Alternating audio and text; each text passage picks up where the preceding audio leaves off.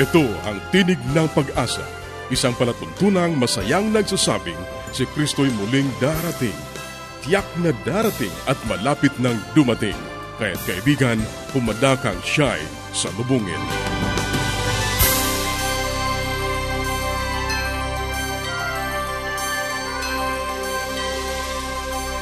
Ang palatuntunang ito ay inihahatid ng Adventist World Radio. At ako ang iyong kaibigan, Nar Caranza. Nag-aanyaya na samahan niyo kaming muli sa tatlumpung minutong paghahayag ng mga kaalaman sa malusog na pangangatawan, masaya at matatag na sambahayan at higit sa lahat sa pagtuklas ng pag-asa na nagmumula sa salita ng Diyos. Binabati natin ang ating mga tagapakinig sa iba't ibang lugar na nararating ng ating palatuntunan sa loob at labas ng ating bansa. Tanging pagbati rin ang ating ipinaaabot kay Monisa Abdullatif at sa kanyang mga kaibigan na nakikinig mula dyan sa Matanog. Maraming salamat sa inyong walang sawang pagsubaybay at ang pagpapala ng ating Panginoong Diyos ang naway patuloy ninyong maging karanasan. Nais naming pagkalooban ka ng magandang aklat at mga aralin sa Biblia. Sumulat ka lamang sa amin sa Tinig ng Pag-asa, P O. Box four oh one, Manila, Philippines. Tinig ng Pag-asa, P O. Box four oh one, Manila, Philippines, o mag-email sa tinig at a w r dot org. Tinig at a w r dot org. Maaari ka ring mag-text o tumawag sa ating mga numero sa Globe zero nine one seven, one seven four two, seven seven seven, zero nine one seven, one seven four two, seven seven seven, at sa Smart zero nine six eight, eight five three six, seven seven seven. six oh seven zero nine six eight, eight five three six, six oh seven. O kaya ay magpadala ka ng mensahe sa ating Facebook page, facebook dot com slash a w r luzon philippines, facebook dot com slash a w r luzon philippines. Ang ating mga pag-uusapan ngayon sa buhay pamilya, sampung mga paraan na magpapatibay ng pagsasama ng mag-asawa.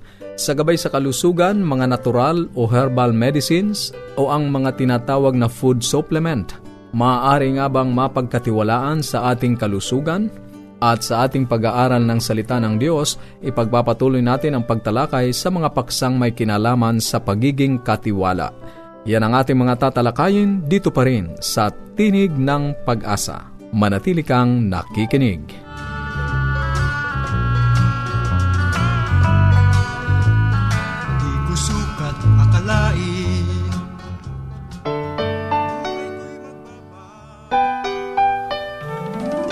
Tayong mga Pinoy, mataas ang pagpapahalaga sa pamilya. Walang hindi kagawin, lahat kakayanin. Kahit buhay, itataya natin. Kahit anong hirap, kahit anong bigat, wala yan basta't para sa pamilya. Okay, ako po'y nadinig nyo sa nakaraang mga serye ng pagbabanggit at paglilista ng ating mga suliranin. Ngunit ang buhay naman na hindi lamang sa suliranin nakatuon. At natutuwa tayo sa susunod na aking mga listang ginawa. Kung kayo ay nabibiyayaan ito, ay gawin ninyo naman, lagyan naman ng checklist, sapagkat hindi magiging balanse kung puro ang negative aspeto lamang ang ating pagtutuunan ng pansin. So ngayon ay ako'y natutuwa na banggitin sa inyo ang mga bagay na ito. At maraming mga mag-asawa o nagmamahalan ang naging successful. Hindi po lahat ay failure. Tingnan natin kung saan sila naging successful. And ito po ang magagandang bagay na nais ko namang inyong ilista. At tingnan nyo kung ito'y natutupad sa inyong pag-aasawa. Ang number one po ay pagiging tapat sa isa't isa. Ayan. Kung merong honesty in between, ay ipagmalaki po natin yun sapagkat uh, mahal natin ang isa't isa at nagtatapat tayo sa isa't isa. Number two, tayo ho ba ay nag-share ng ating gawain sa tahanan? Nung ako po ay nagsimula mag-asawa, para bagang ang tingin ko ako'y uh, master of the house. At hindi kailangan magtrabaho, kundi ang aking asawa lang at mga anak. Ngunit yun pala ay maling pananaw. At ang isang ama ay maraming gawain. Siya ang karpintero, siya ang engineer, siya ang tubero. At lahat ng labor na mabigat ay dapat katulong siya. Hindi man siya naghuhugas ng pinggan o naglalaba, ngunit yung mga bagay namang hindi kaya ng kanyang asawang babae na gawin ay dapat kanyang pinupunan. Okay? Meron po ba kayong magandang uh, social support sa isa't isa? Ibig sabihin, yung inyong pakikitungo sa ibang tao. Ayan. Social ay mga tao po yun, society. Kaya meron po ba kayong support sa mga bagay na yun? Magkatulong ho ba kayo? Panglima ay kayo po ba ay... Uh, nagsishare ng vision para sa inyong future. Katulad ng sinabi ko doon sa mga nauna nating pag-aaral, yung planning. Kayo ba ay nagsishare ng inyong mga pangarap sa isa't isa at parehas kayo? Kung magkaiba po ay hindi maganda. So, ilagay niyo po ng check yun. Ibig sabihin, nakakaunawaan kayo maigi at alam niyo kung sa itutungo sa inyong buhay, mag-asawa. At mahalaga po itong lima na ito sapagkat sa pamagitan nun, nakikita nyo ang magagandang bagay na nangyari sa inyong buhay. Kung meron man kayong nag-check doon sa mga negatibong nauna at kung meron dito naman sa positive, so hindi natin problema yon. So solve natin yung mga negatibo na lang. At yung positive ay ikagalak natin, matuwa tayo sa Panginoon, sa ating Diyos na pinaglilingkuran, sapagkat naging uh, bahagi siya ng ating pagtatagumpay bilang mag-asawa. Yung aking pong naunang binanggit na lima ay napakahalaga. So marahil ang inyong listahan ay pwede nyo pang ilagay yung iba na hindi ko nabanggit at gawin nyo ito upang ang inyong pagsasamahan ay lalong maging maayos at ma-improve ba ang mga bagay na hindi na-improve. Ang improvement po ay walang katapusan. Ito po yung nagsisimula sa ating araw ng kasal hanggang sa ang isa sa atin ay kunin na ng may kapalan. Sabi nga ay, till death do us part. Sa sakit, sa kabutihan man, sa kasaganaan at sa kahirapan ay lagi tayong magkasama. At matutupad po lamang yon kung mayroon mga positibong bagay na nangyayari sa ating buhay mag-asawa. Kung hindi, ay babalik tayo sa unang listahan at doon nagsisimula ang breakdown ng ating marriage. Maingatan po natin lahat ito kung tayo lang ay nag-iimbentaryo ng ating mga bagay-bagay na nagpapasaya sa ating tahanan. Kaya si Brother June ay nagpapasalamat na maging kabahagi ng mga pag-aaral na ito sapagkat mahalaga na ating maunawaan bakit nga ba tayo nag-asawa, bakit nga ba tayo nagkaroon ng mga supling, ano ba ating role sa sanlibutan, sa mga kapitbahay, at pangatlo, sa ating relasyon sa ating Diyos. Ang panahon ay nagtutumuling muli. Ito po si Brother June, pansamantalang nagpapaalam. At marami pa tayong listahan na ating chichikin sa darating na panahon. Magandang araw po sa inyo lahat.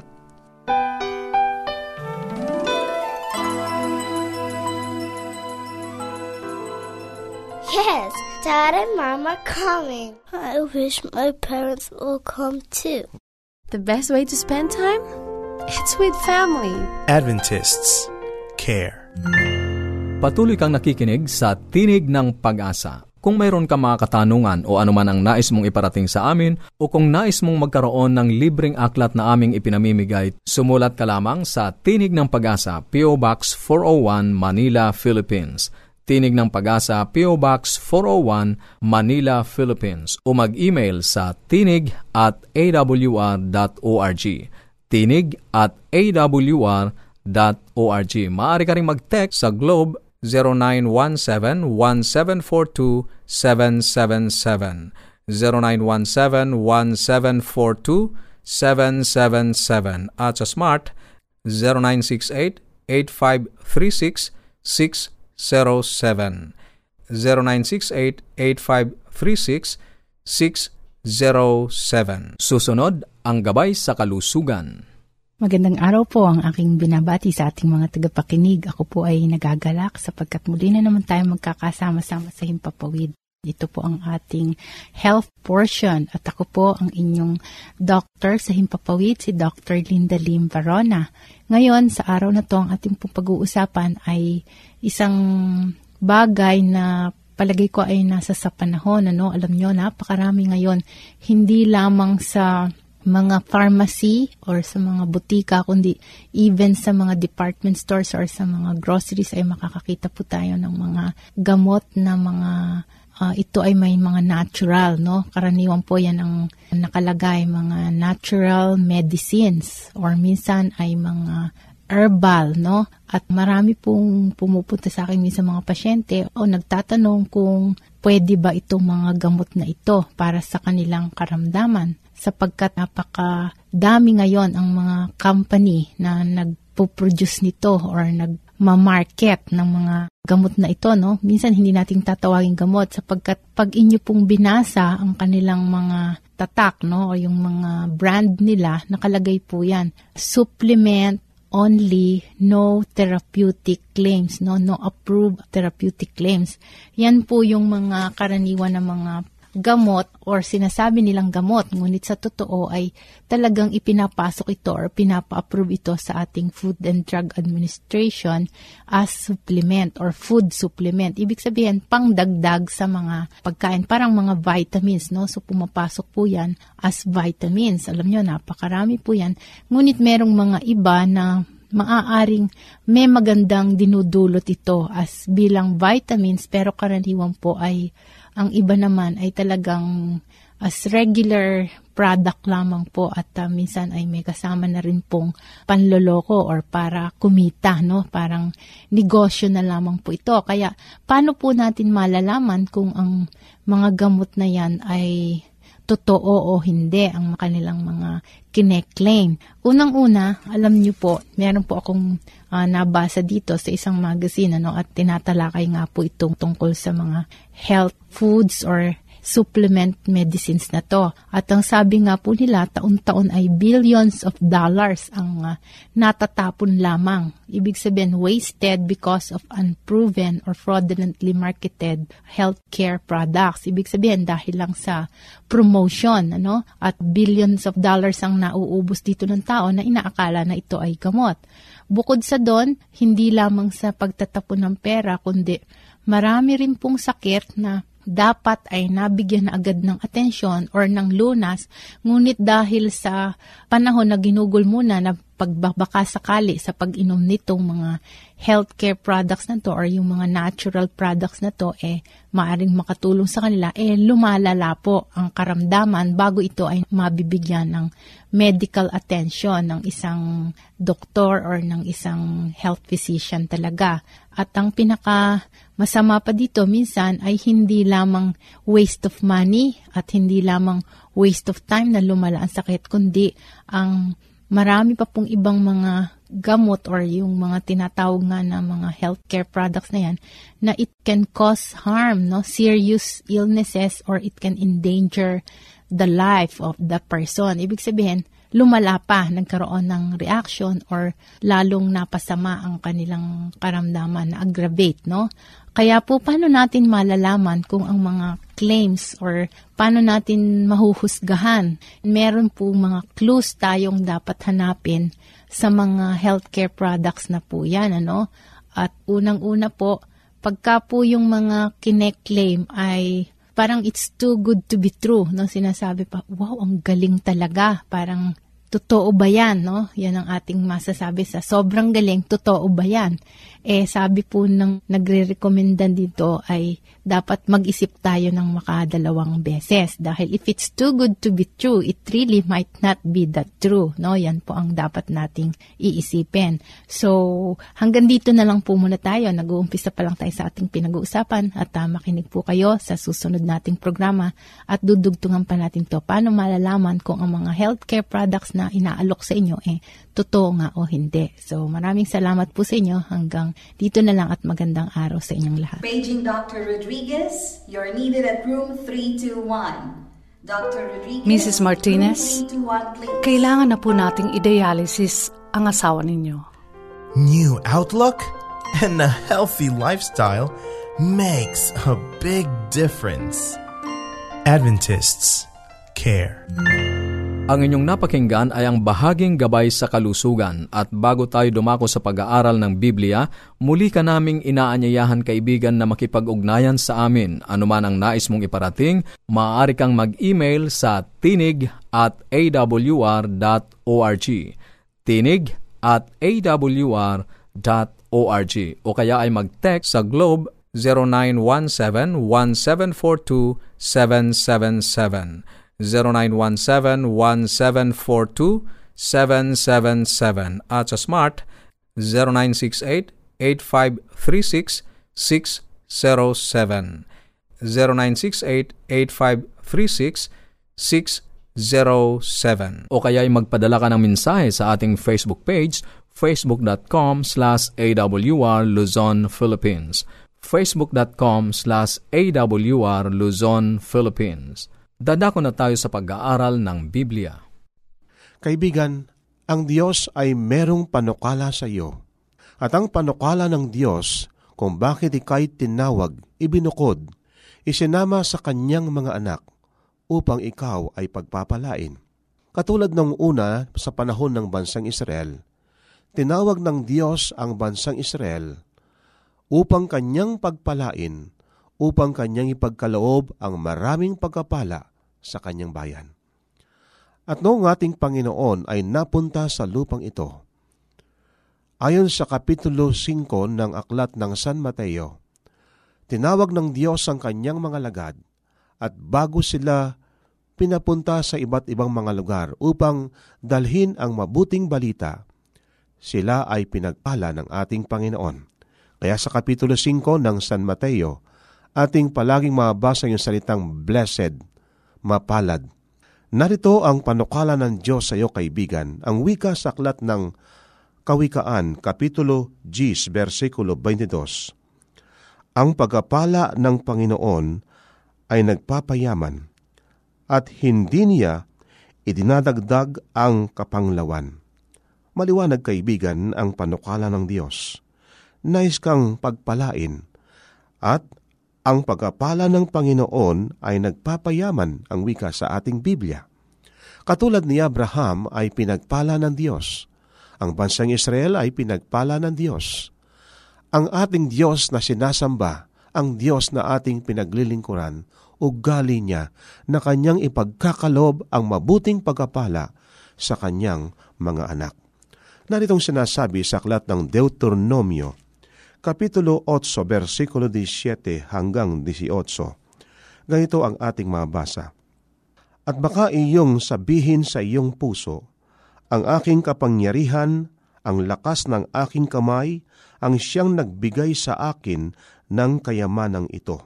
Kung iyong alahanin ang Panginoon mong Diyos, sapagkat siya ang nagbigay sa iyo ng kapangyarihan upang magkaroon ka ng kayamanan. Batay sa ating binasa kanina, ang pagpapala ng Diyos ay nagpapayaman sa isang tao.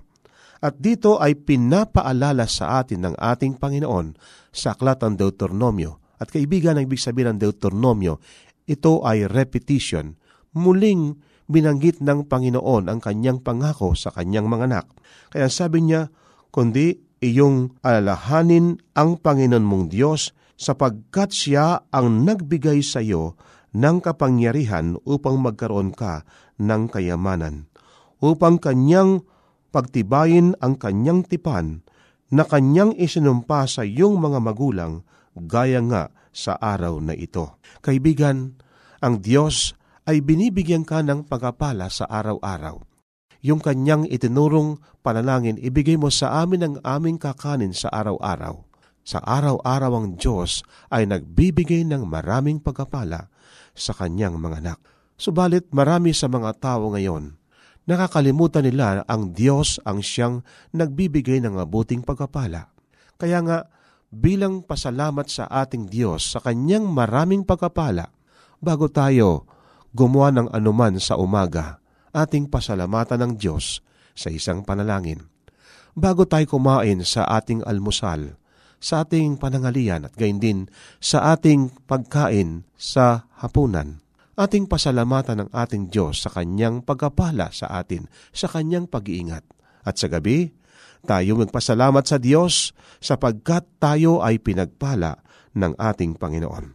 Narito ang pangako pa ng ating Panginoon sa bansang Israel at kaibigan, ang pangakong ito ay para sa iyo at gayon din sa iyong buong sambahayan. Deuteronomio Kapitulo twenty-eight, versikulo eleven hanggang fourteen. Ganito ang ating mabasa.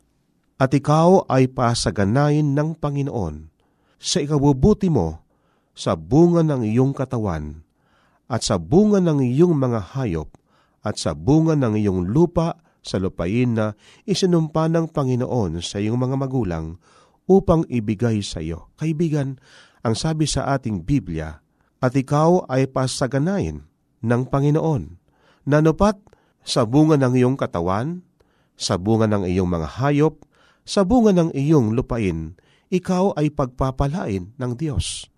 At kapag ka ang Diyos ay nangako, ito ay kanyang tinutupad. Ano pang pangako ng ating Panginoon? Versikulo twelve. Bubuksan ng Panginoon sa iyo ang kanyang mabuting kayamanan, ang langit, upang ibigay ang ulan sa iyong lupain, sa kapanahunan at upang pagpalain ang buong gawa ng iyong kamay. At ikaw ay magpapahiram sa maraming bansa, at ikaw ay hindi ihiram. At gagawin ka ng Panginoon na ulo at hindi buntot. At ikaw ay magiging sa ibabaw lamang at hindi ka mapasailalim kung iyong didinggin ang mga utos ng Panginoong Diyos na aking iniutos sa iyo sa araw na ito na iyong sundin at gawin. Narito ang mga pangako ng ating Panginoon. Subalit kaibigan, merong kondisyon ng ating Panginoon upang ating tanggapin, tamasahin natin ang maraming pagpapala ng ating Panginoon. Ang wika sa atin, na iyong didinggin ang mga utos ng Panginoon mong Diyos na aking iniutos sa iyo sa araw na ito na iyong sundin at gawin. So ikaw ay makikinig at pagkatapos iyong susundin ang kanyang kalooban. fourteen. At huwag kang lilihis sa anuman sa mga salita na aking iniutos sa iyo sa araw na ito, sa kanan o sa kaliwa, upang sumunod sa iyo sa ibang mga Diyos at paglilingkuran sila. Sa makatwid, kaibigan, tayo ay maglilingkod lang sa tunay na Diyos. Tayo ay lalakad ng matuwid sa harapan ng ating Panginoon. Napakabuti ng ating Panginoong kaibigan. Narito ang kanyang pangako sa iyo, pangako sa akin, upang tayo ay mabuhay ng maligaya, masaya, asan libutan na ito. Subalit ang ating Panginoon ay meron pang kondisyon para ating tanggapin ang kanyang maraming pagpapala. Alam mo kaibigan, ang Diyos, kanyang pinanukala na ikaw ay pagpapalain katulad ng aking binanggit sa iyo kanina. Subalit narito ang kondisyon ng ating Panginoon ayon sa aklat ng San Lucas, Kapitulo six, Versikulo thirty-eight. Ang wika ay ganito, magbigay kayo at kayo'y bibigyan. Takal na mabuti, pikpik, liglig at umaapaw ay ibibigay nila sa iyong kandungan, sapagkat sa panukat na iyong isukat ay doon kayo muling susukatin. Kaibigan, ang kondisyon ng ating Panginoon na pagkatapos na ikaw ay pinagpala, ibinigay sa iyo ang kanyang mabuting kaloob. Ang wika sa atin, magbigay kayo at kayo'y bibigyan. Nanapat kapag ka ang Diyos ay pinagpala ka kaibigan, walang sapat na silid na kalalagyan.